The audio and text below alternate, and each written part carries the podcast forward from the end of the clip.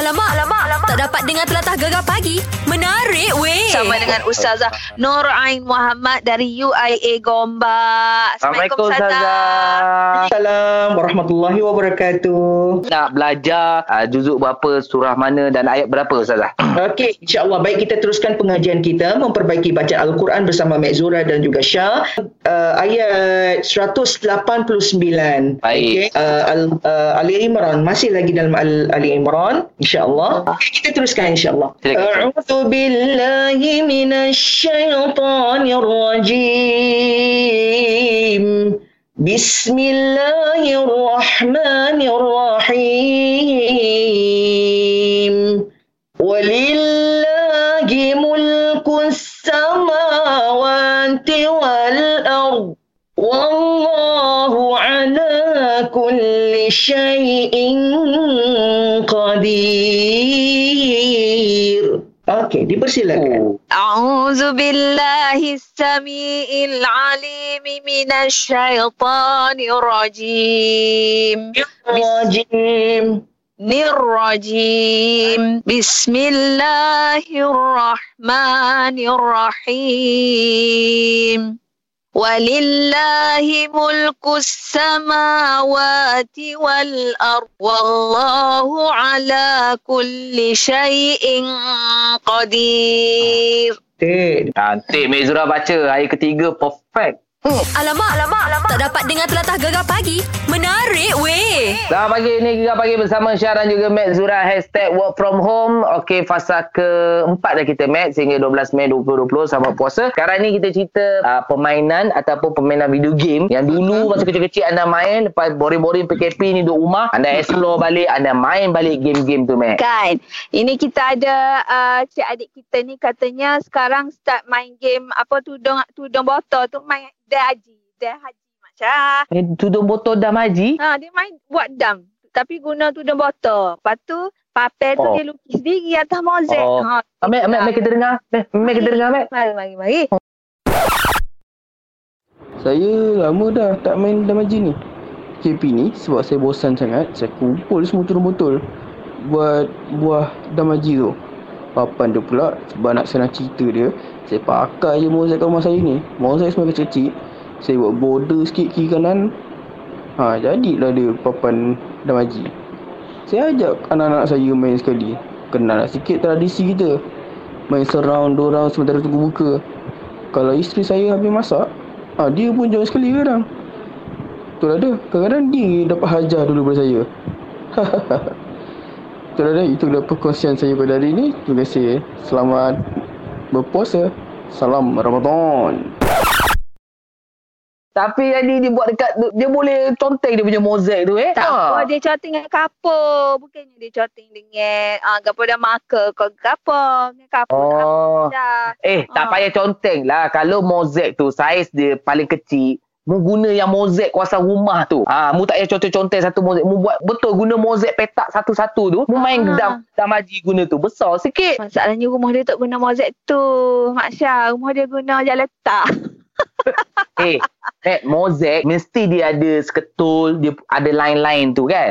Guna tu. Alihkan semua perabot, buat guna tu. Boleh? Faham? Ikut dia lah Mak Syah. Guna dia lah ni. Mek, lagi mu main apa lagi Mek masa mu zaman-zaman tak pernah main? Aku suka main ni permainan aku zaman kecil dulu ni. Aku apa duit-duit yang mak bagi tanggi, apa duit sekolah, duit makan tu kan. Balik sekolah tu aku singgah kedai runcit, aku pergi beli permainan. Alah, ni selalu budak-budak perempuan punya yang dia apa ni Barbie tapi dia pakai kertas. Kita pakai tukar baju, kita tukar kasut. Permainan tu lah. Aku tahu mong. Aku kalau game tu, aku beli baju dia semua aku buang padam muka dia. Alamak, tak dapat dengar telatah gegar pagi. Menarik weh. Dalam PKP ni macam-macam lah.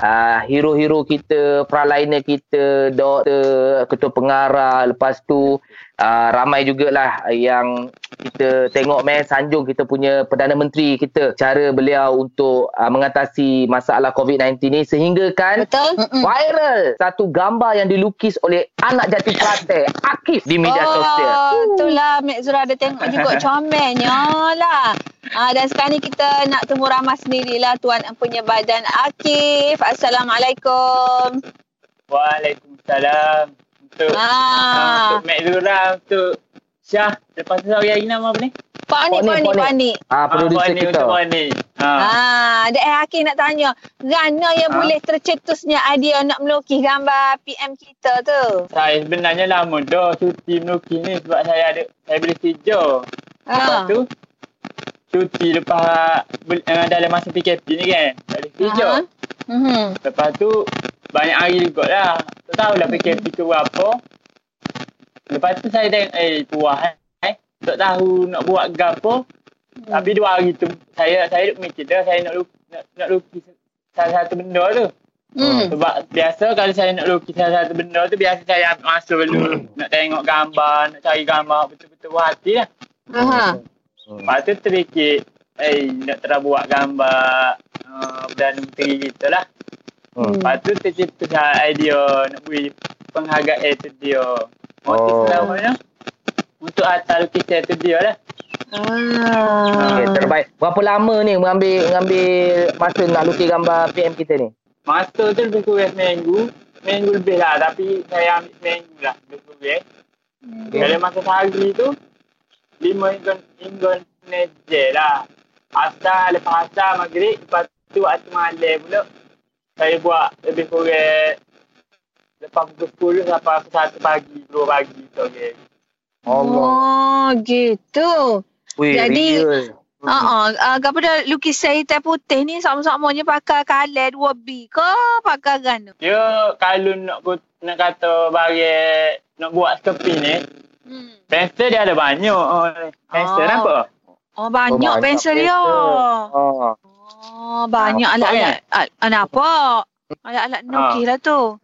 Pandai dia nukis. Banyak. Kalau pensel tu, grade dia banyak. Sampai 9B je tu. Oh, banyak jenis lah Mak Syah. Lepas tu kita campur dengan gegar apa, cakul tu. Lepas tu marker. Marker pun ada juga. Mungkin senil lah nak nukis ni. Macam-macam lah. Jadi nak tanya lagi, bila agaknya nak pergi hantar dekat Perdana Menteri kita? Tak lah. Soal nak pergi hantar tu, saya tak tahulah lah ke mana keadaan. Poh tak boleh. Sebab, yolah tadi pun, tadi pula dah. Sebab 2-3 hari lepas pun, ada nombor pejabat kos saya. Lepas tu kita akak tu, saya akak tu. Dia bertanya lah nak confirm nombor telefon ni gapo awak kau tuan punya lukisan sikit-sikit sebab saya tengok viral gapo gitu gini. Lepas tu saya lah. Saya lah tuan. Saya akan contact boleh awak. Okey, molek lah. Lepas tu, apa pun kena hati-hati juga. Bila awak dah viral ni, ramai yang kita tak tahulah kan. Takut jadi apa-apa. Awak kena teliti betul-betul siapa yang kau tu dek. Berhati-hati. Itulah. Sebab dia kata, saya boleh tolong awak untuk atas lukisan ni. Nanti saya akan suruh dia gambar. Lepas PKP.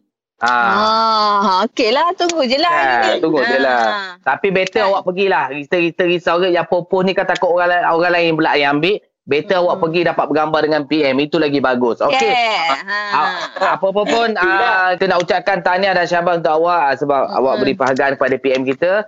Terus berkarya. InsyaAllah. Nanti kalau dah sampai nanti awak dah jumpa PM, kita hello lagi. Boleh.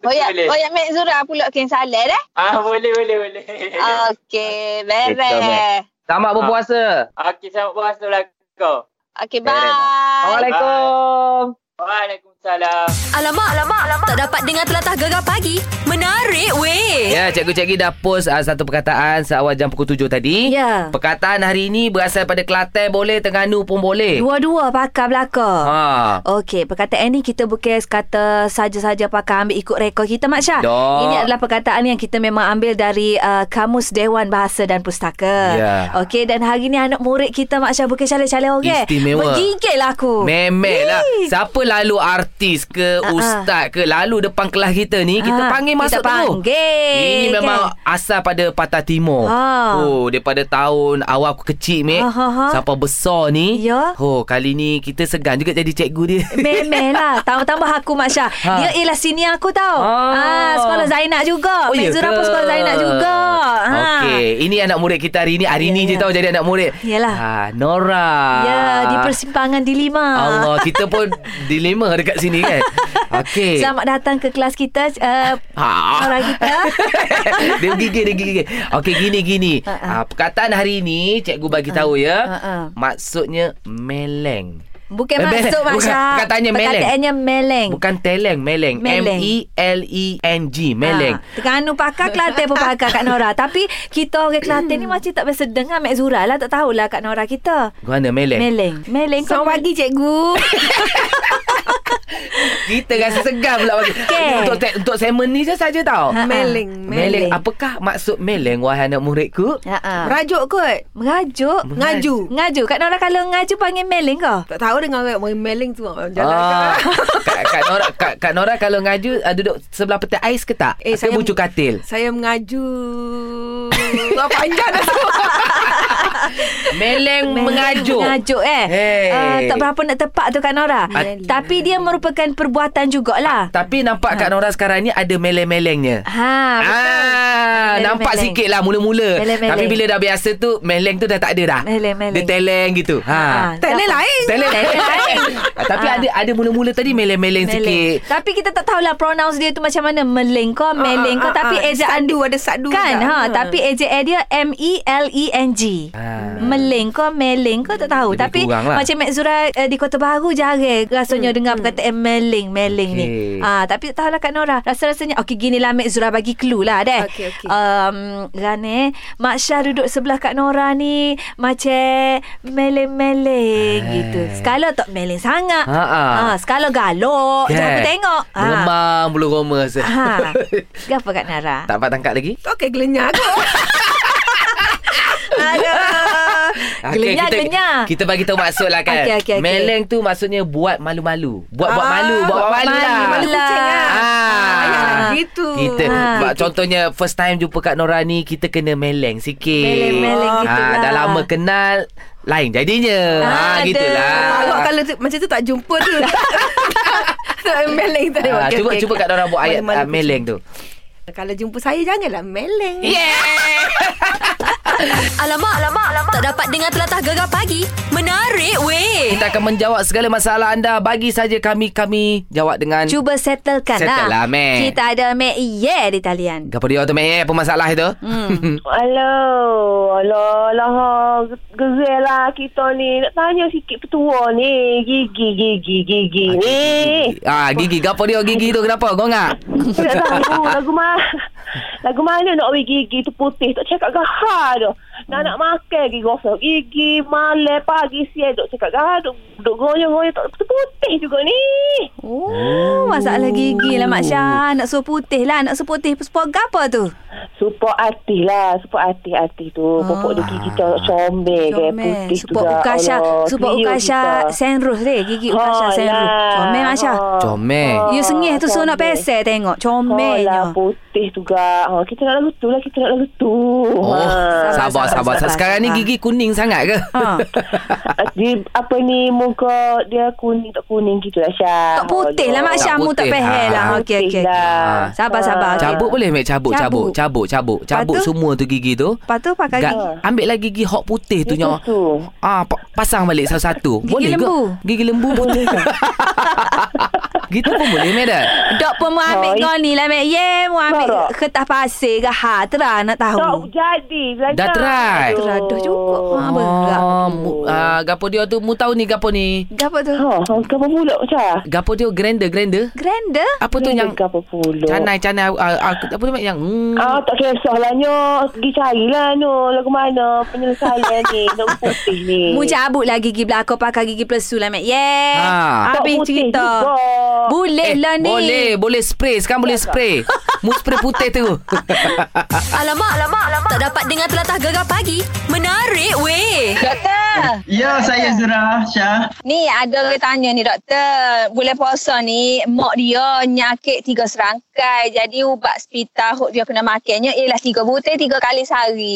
Jadi puasa-puasa ni dia nak makan gana tu doktor? Okey, terima kasih kepada yang bertanya dan juga semua pendengar Gegar Permata Pantai Timur yang saya muliakan.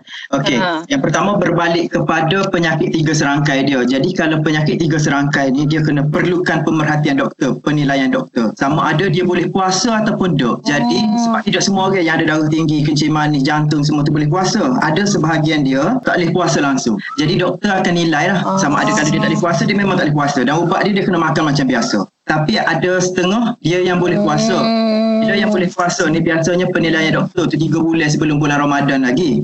Jadi doktor biasanya akan tukar ubat dia kepada ubat yang ambil 2 kali sehari ataupun 1 kali sehari. Yang ni yang pakai ubat, yang pakai insulin dia ada cara berbeza pula. Jadi doktor dia akan nilai, doktor dia akan ajar satu persatu lah. Jadi mungkin yang cucuk 2 kali sehari boleh cucuk 2 kali sehari. Cuma pada peringkat waktu pagi tu sahur kita kena half dose. Waktu berbuka dos macam biasa. Yang tu daripada segi insulin bagi pesakit kencing manis yang boleh puasa. Tapi biasanya kebanyakan penyakit kencing manis yang on insulin, yang menggunakan insulin, kebanyakan dia tak boleh puasa. Jadi kalau penyakit kronik ni, penyakit yang 3 serangkai ke apa, benda paling bagus di bulan puasa ni, yang pertama dia kena ada cek gula, alat untuk suka bacaan gula. Yang kedua alat untuk cek tekanan darah. Dan yang ketiga termometer demam. Jadi untuk penyakit 3 serangkai, ubat dia memang kena rujuk pada doktor yang bagi dia ubat tu. Okey, tapi kalau penyakit lain, contoh tu penyakit kronik yang saya sebut tadi. Kalau penyakit lain, penyakit akut, contoh ada jangkitan bakteria, kena tonsil ke apa, kebanyakan doktor dia akan bagi antibiotik yang diambil 2 kali ataupun sekali dalam sehari sepanjang bulan Ramadan ni. Kita akan tukar. Tapi in case kalau ada certain klinik yang memang tak ada ubat 2 kali ataupun 1 kali sehari, dia terpaksa ambil 3 kali ataupun 4 kali sehari. Jadi kalau 4 kali sehari tu memang tak boleh lah, memang dia kena tak boleh puasa. Kalau ada yang simptom ubat-ubat yang macam ubat batuk, sesama ubat demam tu yang perlu makan 3 kali sehari, yang tu boleh kita ejar. Sebab ubat dia 3 kali sehari kita boleh makan waktu berbuka puasa, waktu sebelum tidur, waktu sebelum sahur 3 kali sehari. Yang tu tidak perlukan waktu khusus. Macam antibiotik kalau 3 kali sehari dia mesti makan setiap 8 jam. Kalau dia buka puasa pukul 7, dia kena makan pukul 3 pagi. Next dose. Lepas tu pukul 11 pagi pula. Jadi pukul 11 pagi tu dah terbatal puasa dia. Dia tak boleh ambil sebelum sahur. Tapi jadi, semua atas nasihat doktor lah kan? Atas jenis penyakit dia dan di atas tujuan ubat tu apa. Ada setengah ubat boleh, ada setengah ubat tak boleh. Jadi yang tak boleh tu kita kena tukar kepada ubat yang boleh. Alamak. Tak dapat dengar telatah gegar pagi. Menarik weh. Ustaz nak tanya, macam manalah kita ni nak seronok buat amal ibadat. Kadang-kadang ialah kita semaya-semaya, kadang-kadang rasa macam ngatuk ustaz. Okay. Macam kalau kita nak bersedekah pun fikir banyak kali, aku ni duit ada banyak ni je, nak tak say. Macam tu ustaz. Nak suruh jadi seronok ke ustazah? Ustazah pun panggil ni. Piu busy. Sangat. Okay. Benda tu piu. Minta maaf lah Ustazah tak pakai tudung hari ni. Dah pakai kopiah je. Baik. Berkenaan dengan soalan macam mana nak seronok buat amal salih. Kita semayang jadi seronok. Puasa seronok. Sedekah seronok. Tak ada benda. Tak ada lalu. Betul. Macam bagi RM10,000 tu macam tak ada benda. Ini kita sedekah pun takut kan Ustaz? Macam mana tu? Atau kita pergi kerja pagi-pagi ni dengar apa yang tazkirah pagi kita nanti Syah ni. Kerja ni satu ibadah. Betul-betul seronok jadi seronok. Negeri tu nyanyi kita kena. Dia tak stress pun. Baik, rahsianya Nabi ada cerita dalam satu hadis yang diriwayatkan Imam Al-Bukhari juga Imam Muslim dan juga beberapa riwayat yang lain. Nabi kata apa? Thalathu man kunna fihi wajada halawatul iman. 3 perkara ni, siapa ada 3 perkara ni confirm dia akan dapat halawatul iman. Apa makna halawatul iman? Halawatul iman kata Al-Imam Nawawi kali syarah hadis Sahih Muslim. Kalau Imam Ibn Hajar Asqalani kalau kita ambil syarah hadis Sahih Bukhari, dia kata istildad bi ta'ati wa tahammul masyaqi fi din wa tahammul masyaqi fi ridallah. Berasa seronok lazat melakukan ketaatan dan sanggup berkorban memikul kesusahpayahan dalam melaksanakan titah perintah Allah dalam agama nak cari redha Allah. Inilah powernya kita boleh dapat bila ada 3 benda ni. Jadi semayang seronok, pergi kerja seronok. Susah macam mana pun kita nak melaksanakan ibadah dan amal soleh ni seronok. Jadi ada semangat lah. Kalau letih jadi gagah gitu. okay, jadi tiga perkara ni apa dia? Apa tu Ustaz? Yang pertama nak tahu. Tak ada lagi tu ni Ustaz. Patutnya tadi tahu dah. Kalau nak tahu kena angguk lebih. Kena angguk pergi sikit baik. Okay. Yang pertama dia kata hendaklah Allah dan Rasul jadi kekasih nombor satu dalam hidup dia, selain daripada keduanya tak boleh. Ini tak abang Mael nombor satu mana boleh. Sebab apa? Kenapa kita tanya balik? Kenapa selama kita tak seronok sembahyang? Dengar seruan azan pun rasa Allah. Baru lagi sembahyang Zuhur. Masuk waktu dah tak dah 10 minit dah lelak azan pula. Berasa cemuh nak sembahyang ni. Sebab apa? Di sembahyang Zuhur pukul 4:30. Pukul 4:45 bapa azan asar. Memang hari-hari nak kiamat sudah. Baik. Dia kenapa tak seronok? Sebab kita belum lagi jadikan Allah dan Rasul kekasih nombor satu. Selama ni manusia kekasih kita, harta benda kekasih kita, manusia-manusia lain kekasih kita. Bila Allah tak jadi kekasih, Nabi tak jadi kekasih, sebab itulah kita tak seronok. Kalau Allah jadi kekasih, Nabi jadi kekasih, memang semayang tu seronok. Berdialog dengan kekasih kan? Ikut sunnah Nabi ke, bersedekah ke, buat itu buat ini tu, satu ibadah yang Nabi suruh dan Nabi contohkan. Jadi seronok sebab apa? Ikut perlakuan kekasih. Analoginya. Keduanya Nabi kata apa? Yuhibbul mar'a la yuhibbuhu illa lillah. Hendaklah dia sayang, kasih, hormat seseorang semata-mata kerana Allah. Bukan sebab nilai komersial, bukan sebab dia glamour, dia kaya ke, boleh buat kabel ke, besar-besar melo kan. Tak. Disayang, dihormat kerana Allah. Itu rahsia dia. Allah Ta'ala akan campur kemanisan iman dalam hati kita. Seronok beramal ibadat. Dan yang terakhir, kena benci mungkar maksiat, kekufuran, kata Nabi SAW.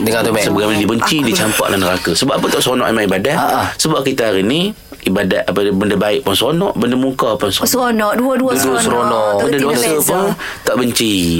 Jadi kalau tak benci kemungkaran, sebab itulah tidak ada kemanisan, keseronokan dalam amal. Patutlah. Okey. Mujurlah Ustaz, terai je lah molek Ustaz. Terima kasih Ustaz. Dengarkan Gegar Pagi setiap Ahad hingga Khamis 6 hingga 10 pagi di FM dan aplikasi Shock SYOK Gegar Permata Pantai Timur.